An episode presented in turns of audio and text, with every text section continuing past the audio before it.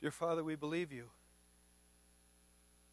We lay all these requests at your feet. Thank you. In your Son's name, amen. Well, we're going to start a new book study. It's going to be the book of Luke. We've taken down our fancy little hideout. Now we're going back to adult church again, and that means serious Bible study. So we're going to go into serious Bible study. And as a serious preacher, I need to begin the correct way by beginning with a poem. So I'll begin with a poem. Here it is Nibbling on sponge cake, watching the sun bake, most of the tourists covered with oil, strumming my six string on my front porch swing, smelling those shrimp. They're beginning to boil. And if you know the rest of that poem, shame on you. Shame on you. If you, many of you know what that poem is, it's a song about something about margaritas or something like that. And my roommate loved that song. In my senior year in college, I had a car. I lived in a house with six guys, and I was the only guy in that house that had a car that moved. There were some cars that just stayed there. Mine moved. You could actually step on the accelerator, it would move. So some of my roommates said, Hey, let's take the weekend off, let's go on a road trip. And I had, a, I had one roommate that said, I got a great idea. And we were going to school at Southern Ohio at the time. He goes, Let's drive all the way down to the Florida Keys, because I heard Jimmy Buffett, who sings that song about margaritas, he often will take his boat and go about two or three miles off ashore, throw his anchor down, put his amps up, just strum his guitar, and all these other boats will come and dock and just hang out all day long next to Jimmy Buffett's boat, just listening to his music. Cheeseburger in Paradise, Come Monday, great song. I had another housemate that said, There's only one problem with that idea. We don't have a boat. Oh, yeah, yeah, you're right. And I said, But what if there's a storm? What, what does Jimmy Buffett do in a storm? I want to use this analogy because I think our American culture, especially our Christian culture, our evangelical culture, has lived sort of in this, what I'm going to call this affluent nice, warm, breezy culture where nothing, we just have all the time in the world to what I'm going to call experiment when it comes to doctrine, faith, what I believe. What happens when the storm comes in Christianity? When really we are starting to be not just ostracized, but mocked and not even allowed anymore? What happens? Where do you go? Where do you bring your boat to safe harbor. The reason why I talk about this culture is I just read this quote a couple days ago. One writer says, in the past 20 years, Christian doctrine and denominationalism has been thrown up for grabs. It's an anything goes. In fact, polls show that 70% of Americans believe any kind of religion is okay. 70%. 1924, 91% of Americans said Christianity was the only true religion. Now it's only 41%. And I believe we're in this experimentation age when doctrine, hey, let's think, let's think like this. Like you used to not want to be called a heretic. Now Badge of honor if I'm a heretic. I'm thinking new ideas. It's up for grabs. Denomination, up for grabs. Church structure is up for grabs. The way you practice church now is up for grabs. And even there's this new movement of Christians which are called the done. I'm just done. I'm just done. It's as if they're done experimenting and they just are tired. The problem with this whole idea of up for grabs and experimentation, that I'm going to call it, it has three byproducts that are deadly. The first one is This whole idea of novelty and new is all that matters to us anymore. We want to hear something new. Just tell it to me different. I don't want tradition. Just give me something new. We're always looking for new. The problem when you're always looking for new is you're never, never satisfied with the now. It's kind of how we eat. We have so many different restaurant options that what, what's interesting? Where some countries, if you just give them rice, they're happy. Give me something new. Second problem is certainty is looked down upon. If you think you know something for sure, especially in our American church, if you think you know something for sure, people are sure you know nothing. I'll give you a perfect illustration. One of the coolest things, if you ask parents these days and you say, hey, do you teach your kid the Bible or take them to church? A lot of parents will say this I'm going to wait till they're old enough to choose that for themselves. I'm going to let them decide what they want to believe. Then you should ask the parents do you teach them, send them to school to learn math? Well, they better do good in their grades.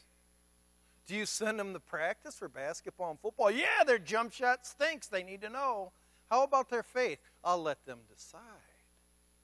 That's all up for grabs, experimentation, Jimmy Buffett theology.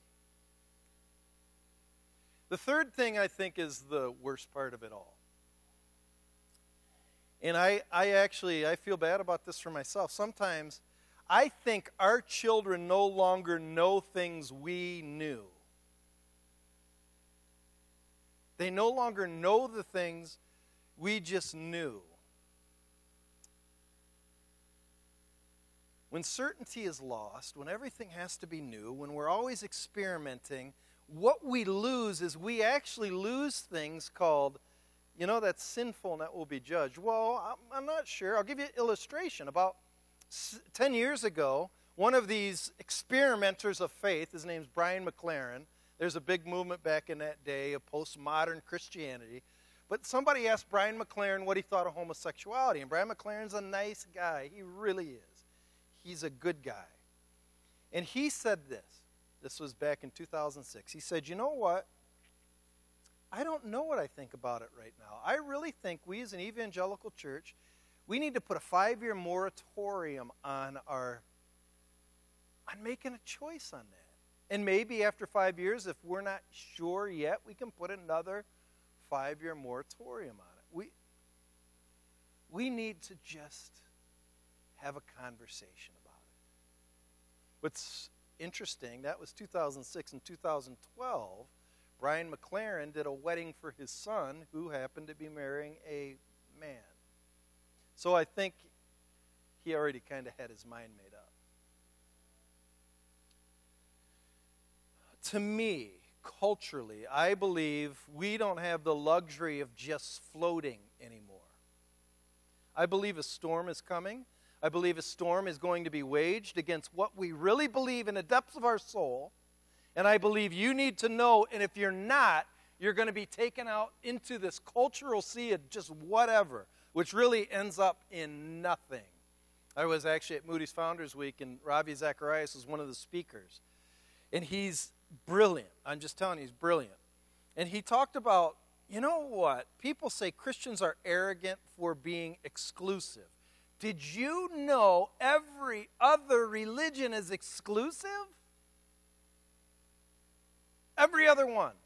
If you talk to a Muslim, I'm telling you, if you don't do it his way, you're not in. You might even get your head cut off. Ask your teacher, you know, People say Christians are arrogant for thinking they know the truth. You should tell your teacher he's arrogant for teaching you truth. Why did you give why did you flunk me? I had a different answer for that. I just I don't like your answers, teacher. Like that won't go over too well. He won't say he's arrogant, he's just telling the truth. So in my mind what we need is certainty. We need a safe harbor. We need something to stand on that solid ground. And that's what the book of Luke is it is a solid piece of ground which tells us about the person that we need to anchor our lives to. Actually, Luke chapter 1, 1 through 4 is the introduction to his book. And the title I'm going to call this sermon is Certainty. because that's what Luke is saying. That's his reason for writing Luke. So we will be certain about what to believe. Listen to what he says Luke 1 1 through 4.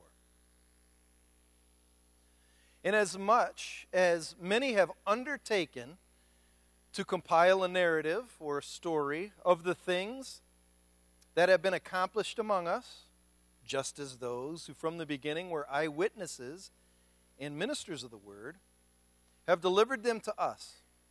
It seemed good to me also, having followed all things closely for some time past, to write an orderly account for you, most excellent Theophilus. Verse 4 that you may have certainty concerning the things you've been taught. So, according to verse 4, he says, I am compiling, I'm writing a story that already has been passed on and written about, but I'm just making it more precise for you. Done some research. I'm going to make it an orderly account so after you get this Theophilus, you'll know. You'll be sure. So let's jump into this. Who's Luke? Quickly, Luke. Most uh, writers all would agree, what I would say conservative writers agree, that Luke was the same man that Paul mentioned in Colossians 4.14. Paul says, our dear friend Luke. So Luke was Paul the Apostle's friend. He went on many trips with Paul. Paul was the guy that was Saul, changed over to Paul. Went on mission trips with Paul. Above all, he was Paul's friend. That would be quite an honor to be called Paul's friend. Second thing, Luke was a doctor. By that term, um, back in the day, they didn't have like ear, throat, and nose doctors. They didn't have, you know, your cancer doctors or brain surgeons. They just had general practitioners that were they were learned men who would study wide ranges. And one thing he studied was physiology. So he's a general physician. He was also a writer who had beautiful Greek. If you compared his Greek to even John and Mark, they say Luke's is exquisite Greek. He's, he's a learned man. Not only that, but he was a historian. You have the book of Luke and you have the book of Acts. Both, Acts was also written by Luke. It's volume 1 is Luke, volume 2 is Acts. And both of them are historical accounts. Even to the degree where people, one writer said, Luke is one of the greatest ancient historians known to man. I like to look at Luke kind of like a Leonardo da Vinci. He's a master of all kind of different trades. He was a scholar. He had experience. And then the fourth, uh, third thing is he also was very influential. He is this friend here in verse 3 called most excellent Theophilus. Some writers believe it's a general term of Christians because Theophilus means loved by God. So maybe he's talking to all Christians who are in the mind of God, excellent, loved by God. But I take Theophilus to be a real person with a high honor, being most excellent. So probably Theophilus had a uh, high position, high standing, and Luke knew him. And so he's writing this book to Theophilus to inform him more on the Christian faith, but also to help him as he shares the Christian faith. if you remember in the book of Acts, there's this guy Apollos. Apollos would argue for the faith, and then he would get help because he needed to get more information so he knew the story of the gospel more accurately, and that's what I think is happening here. Fourth thing we can say about Luke is he was a genuine follower of Christ. He was a believer. If you look in verse um, 1, it says, to compile a narrative of the things that have been accomplished among us. Luke isn't just writing history, he's not writing a boring history text. He's using history to show how it fulfilled God's will, the way the ESV says, what's been accomplished. What that means is how God's plan has been accomplished through Christ. So he's more than a historian, more than a writer. He's an evangelist who wanted to compel people to believe in Christ. so that's the first thing we could say. This Luke feels compelled. He writes, It's good for me. So he read, researched, conducted interviews, journaled himself, so he could inform those who he loved about Christ. He carried this burden to tell. Have you ever had the burden to tell other people the story?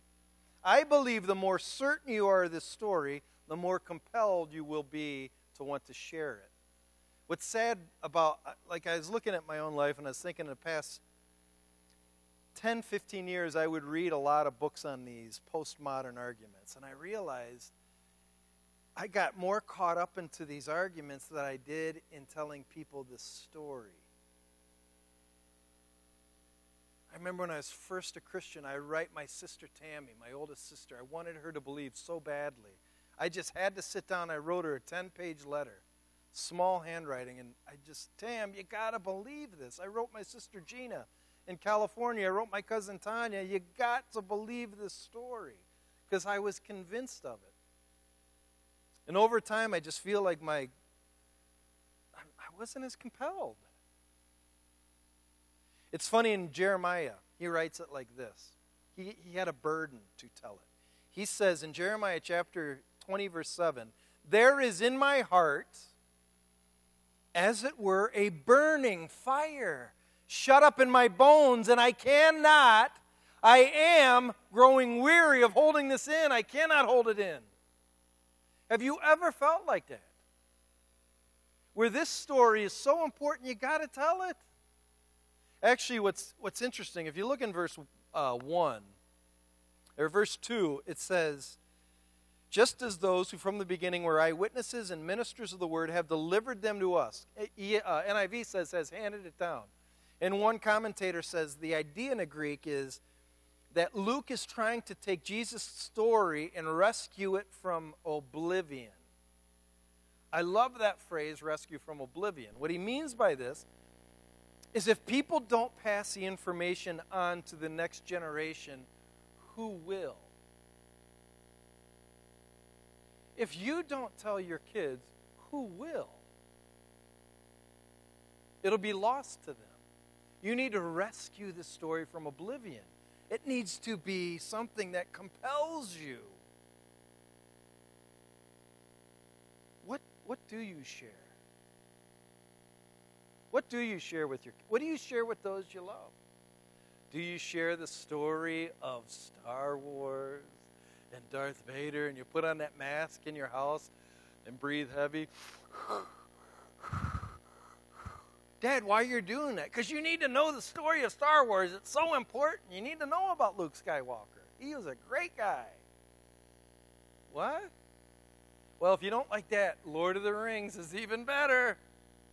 And if you don't like that, why don't you tell them about the eight-point buck that you shot up in the UP? Have you? You probably told stories like that because they stir your heart. Does Jesus' story stir your heart? I really believe and I'm convinced of this. Dinner table stories have more weight in the heart of your children than Sunday school class. Dinner table stories have more weight in the heart of your children than Sunday school class. And I can remember my dad's stories. But Sunday school class, I don't necessarily remember it all. We share what stirs our heart. Maybe this is the church's problem. It stirred Luke's heart.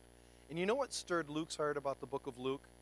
What stirred his heart is that this is a story for everybody, from a guy named Theophilus who is titled Most Excellent, down to this widow of Nain who lost her son and she's a poor little widow. This was for people that were both Gentiles and Jews. This was for women and men and prostitutes and tax collectors. This is a story that was for everybody. And they needed to know it. So he shared the story because this person named Jesus, he was convinced that he lived. Convinced. Are you convinced about him? Because I believe Luke wrote this book to to help you even be more certain so you can bank on these stories. Look at verse 4 again. Just listen to what he wrote. Verse 3 says, I'm writing this orderly account. That means a detailed, sequential account. I'm writing this to you, most excellent Theophilus, so that, or that you, may have certainty about the things you've been taught. This word certainty means safety, stability, and solid foundation to stand on. It will, in a very real way, like a safe harbor, it will protect you because it's truly true. It's amazingly true. This is not this is not inviting you into the conversation where we can dialogue and we can kind of share opinions. This is not um, just a good thought. Luke really believes this is true. And if you see this as true, it will utterly change your life. There is one story, honestly, that I was so glad even to go. Bill, it was so cool to go to Israel this year and just be in the Sea of Galilee because that one story where Jesus is in a boat in the Sea of Galilee, it just overwhelms me. Jesus is sleeping in the boat, a storm comes up, and Peter, who's been living his whole life on the Sea of Galilee, said, We're going to die. So that's a statement that this is a bad storm. If a sailor thinks he's going to die, and it says Jesus is sleeping in the back of the boat, it says he woke up. And when he woke up, he looked at the sky, and Jesus said, Shut up. And it went still. The reason why, if that's true, that means if I have a problem that I think I'm going to die, or I think I can't figure it out, or I have no way of overcoming this, I have somebody on my side that can wake up and tell my problem to just shut up if he really lived. If he did not live, and as some really cool emergent writers say, this is a myth. A myth is greater than the truth. No, it isn't. The truth is amazing. If this God really lives, oh man, he can take care of any problem I've got. So Luke wants you to be certain. Well, how, how can I be certain? Ah, how can I be certain? He, get, he offers three, three, I'm going to say reasons, ideas, or evidences. You can say proofs. I'm not going to say proofs as much as warrants that this book's a believable book. The first one is this, is that he has researched it and he's taking it from eyewitness accounts. Let's listen to what it says in verse 1. Inasmuch as many, many have undertaken to compile a narrative of the things that have been accomplished, just as those who from the beginning were eyewitnesses and ministers. So, what he's saying is there's widespread, widespread eyewitness accounts. Many. Who are those many? Well, you have Mark, you have Matthew, Mark. Mark was, people believe, the first writer who really Matthew and Luke got some material from. You have a lady by the name of Mary who is Jesus' mom. And it said she stored up things in her heart. I think she knew what she's talking about. One of my favorite uh, passages in, is in the book of Acts, chapter 26, verse 26.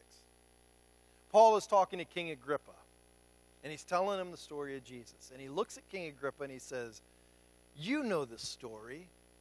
Not only that, but the events of the story, they weren't done in a corner. What he means by that is people know this story. It's top page news. This is headline news. You know this story. So at the time Luke was writing this, he had a lot of people he would talk to and get information from who were first-hand eyewitnesses. Every news story you get is because of a first-hand eyewitness. Second thing is he did his own personal investigation. So he writes, verse 3 It seemed good to me also, having falling, followed all things closely. So that means he really took his time and he had to find out for himself.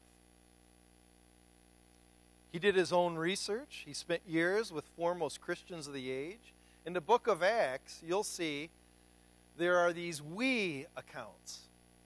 And what we accounts are is when you read Luke, he'll give you'll start seeing Paul, we traveled, we includes the writer along with Paul. Luke's the writer, so Luke is saying many times he was on mission trips with Paul.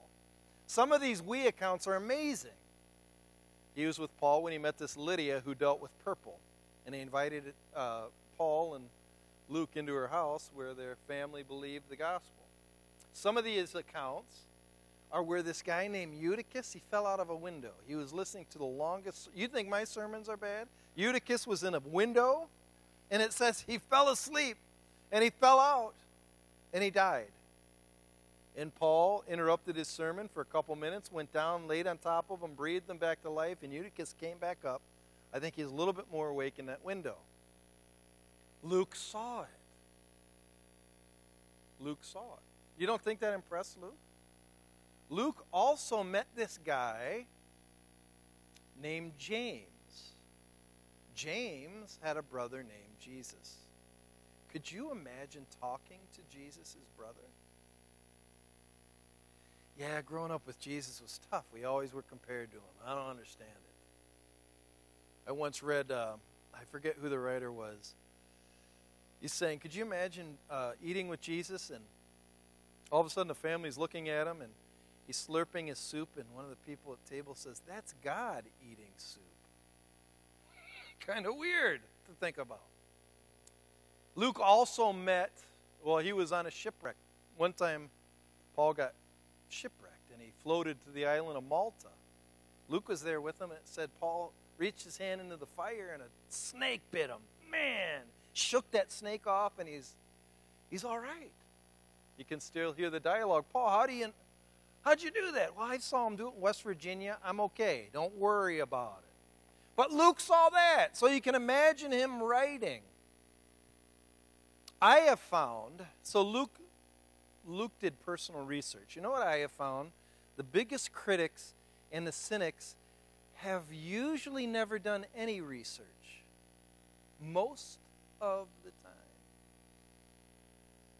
If you ask them, like, here's the biggest thing they'll say is, Bible's contradictory. It contradicts itself all the time. Where? Where? Could you tell me where? Uh, I don't know. You know, what about the shellfish thing, huh? Do you know anything about Mosaic law? Do you understand how Christ now is the end of the Mosaic law? Do you under, well, do you understand that? No, no. So, so what you're telling me is you're making arguments of ignorance, right? Jesus even said to most of his critics, You know, your, your problem is you don't know the scriptures and you don't know the power of God. The third thing I just want to bring up briefly is there's this whole thing called textual criticism. There's a big movement called, it was called, uh, you know, the search for the historical Jesus. They've been doing it now for the last 200 years, and it gets into all these German scholarship and all this stuff that we're trying to find the real Jesus. One writer put it like this How do we know? If you took a camcorder of Jesus and filmed him as he walked down the streets in Israel, how do we know it's this book is like that? I think some just men wrote this book so they could have power over other men and women. And they set up this patriarchal white Caucasian system of power. First of all, what I find interesting about that, where if you believe these books were written to get you power, did you know that most of the people in the first generation Christians died, got martyred? What kind of power is that? They weren't too rich either. So that statement always has made me scratch my head. But there's this one statement when it comes to textual criticism saying, you know how you can tell if a document is accurate? There's these things that are called dissimilarity and embarrassment. This is what it means a group that is fabricating history, meaning if I wanted to write a story to fool you, a group that is fabricating history is unlikely to invent a story that would be dissimilar and embarrassing to himself. Meaning, if I wrote you a story, I would only write out of my knowledge of the way things are, and I'd try to impress you, not embarrass myself. so you'd believe me. And this one writer says that really everything about Jesus, for the most part, was not just dissimilar, but it was rather embarrassing. First of all, Jesus was from Galilee. What leader comes out of Galilee? Nazareth, this teeny little city. Not only that, was Nazareth was this hillbilly city, but people in Nazareth didn't even want Jesus around. It says a prophet's not even welcome in his own hometown. So he's kicked out of Nazareth, which really has no credentials in the first place. What kind of prophet's that? Second thing that, that I found is they said really the disciples he gathered were strange. They were fishermen. Guys who lived their whole life with le- leathery dark skin and didn't have much money. They lived off of fish and the money they got from selling it. It's not too lucrative of a business. That wouldn't impress somebody in the halls of Jerusalem. Tax gatherers? Seriously, tax gatherers? You want them to follow you? Another embarrassing thing is his methods as a rabbi.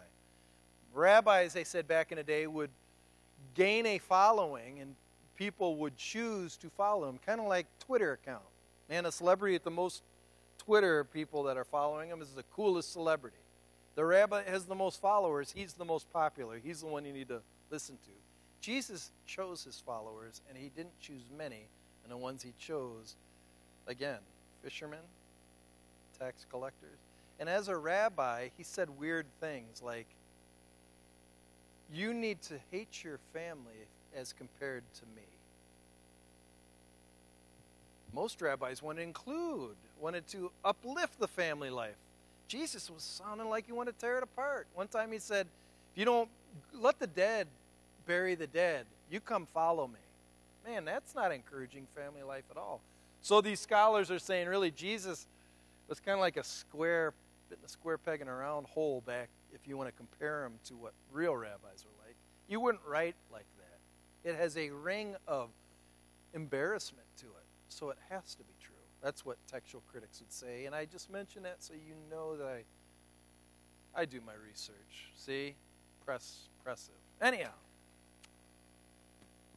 so Luke says, I write this book because I want you to be certain. I write this book because Jesus fulfilled everything of the Father. Now, to the cynic and the critic, and even those people that are done with Christianity and just want to keep experimenting or just don't want to land on solid ground, I ask you this question. I want to end on this question. What other story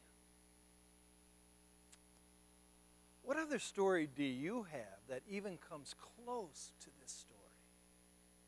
What other story is out there that gives you any hope, that gives you any certainty, or answers your deepest need for meaning and purpose? What other story? Evolution? Really? You come from an ape, ape who shaves? Really? That's your story? It's funny, most, most evolutionists are environmentalists, and why do they want to save the earth in the? Who cares? Who cares? Well, generations that are coming after me, well, they might revert back to, to fishing. Who cares? Doesn't give you any meaning. Well, my story is I believe in Zeus and Hades, and he had a brother named Poseidon. You know, you've seen the movies; it's really cool. They made millions of dollars. It's a joke. That's how the Greeks and the Romans would try to explain reality that they were confused about. So they made up this really stupid thing. How about a Hinduism or Buddhism, especially with reincarnation? Have you ever talked to somebody that believes in reincarnation? Usually, I'm just going to tell you, usually they will tell you they were somebody amazing in the past, like Cleopatra, or they were some king, and they want to re- regain that position. How come nobody ever tells you they were a maggot back in the past? What, why not? It's a ridiculous belief system. Actually, it's a cruel belief system. You know what my story? You know what my story is? There's a man that uh, he could walk on water. People saw it. he, uh, he died for me. And he rose again. And this man, he fulfilled, oh, hundreds of scriptures that were written seven to a thousand years before he even came to the same city he'd be born in. And this man told his disciples that he would die and rise again on the third day. And he did. And he says that uh, he's come to give life. That story is amazing to me. What do you got that's better than that? Sometimes we got to throw the ball in other people's courts. And we got to almost be like a newspaper editor and say, all right, you tell me your story, but I get to attack it. Actually, there was I had a good friend, and we did that. He came into my office and he didn't believe the Christian story. And I said to him, All right, I will give you books to read if you give me books to read. But I get to level the same kind of attack that you level on the Bible. And we'll see which story's better. And if your story's better, in my mind, you have a moral obligation to tell the world about that story. Because if your story is the truth, you can't let people languish in lies, can you? So one time he brought this one story and he said, I don't know if I believe it too much, but here's the gist of it. Talking about some spiritual lady on TV, and she believes that when we die, we all go into this, this kind of like ooze where our soul is. But our soul up there can look down on the earth and it can choose what kind of life it wants for its next existence. So it looks down and it gets to choose. And I, I think that's a good that's a pretty neat idea. And I said, um, if you think about that's one of the cruelest things you've ever thought about. He goes, what do you mean? So you mean to tell me be, before a, a let's let's say you take a kid who lived in Africa who's got flies all over and he's got a big belly because he's starving and he's got no mom and dad because they died of AIDS. Let's say you take that kid. So you're telling me he chose that life? If he chose that life, then I shouldn't have any compassion on him. How about women that get raped? They chose that? That is the cruelest thing you could ever tell somebody. I once heard one writer talk about karma where if I come back, if I, if I, if I want to come back as a better species, I need to be the best I can now. So some people who are beggars in India will cut off their arms so they'll become better in the next life. Who, who, who builds the hospitals? Hindus? No, the Christians build the hospitals. Other people's stories don't work, and they're cruel often. What story is better than an account that's been written 2,000 years ago and people are still trying to slam it? It's still the bestseller, and it has some of the most brilliant defenders you ever met in your life. Last two days ago, is it Moody Founders Week? One of the speakers was this guy by the name of Ravi Zacharias. Have you ever heard of him? He's kind of smart. He's on our team. He was in the UN a couple months ago, and he said he was asked to give a message in the UN on the importance of uh, morality in a relativistic world. And he didn't think anybody showed up, and he said it was full of delegates from the UN. And he talked about how Christ is the answer. And he said afterwards, this guy from a communist country came up to him and he said, uh, Mr. Zacharias, I, uh, I didn't know why I, I was sent to the UN. I didn't want to go. My government made me go. And he said, Now, after listening to you, now I know why I'm sent because I need Jesus as my Savior. We have some pretty smart people on our side. We're not just ignorant fools for believing a man by the name of Christ came.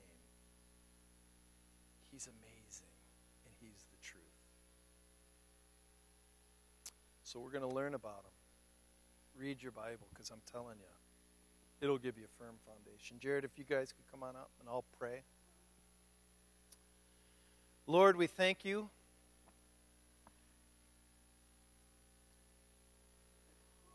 We thank you, God, for your gospel. We thank you for. Father, I thank you for your Holy Spirit who confirms things in our hearts, that opens our eyes to truth, that gives us uh, solid ground to stand on in a world that is just being tossed by waves, storms coming. People are being tossed, and they're losing their souls. Help us, Father, in our study of Luke to cling tight to your Son, to do all we can to learn about him and to be faithful to the text. Other than that, God, thank you for Jesus, and it's his name we pray.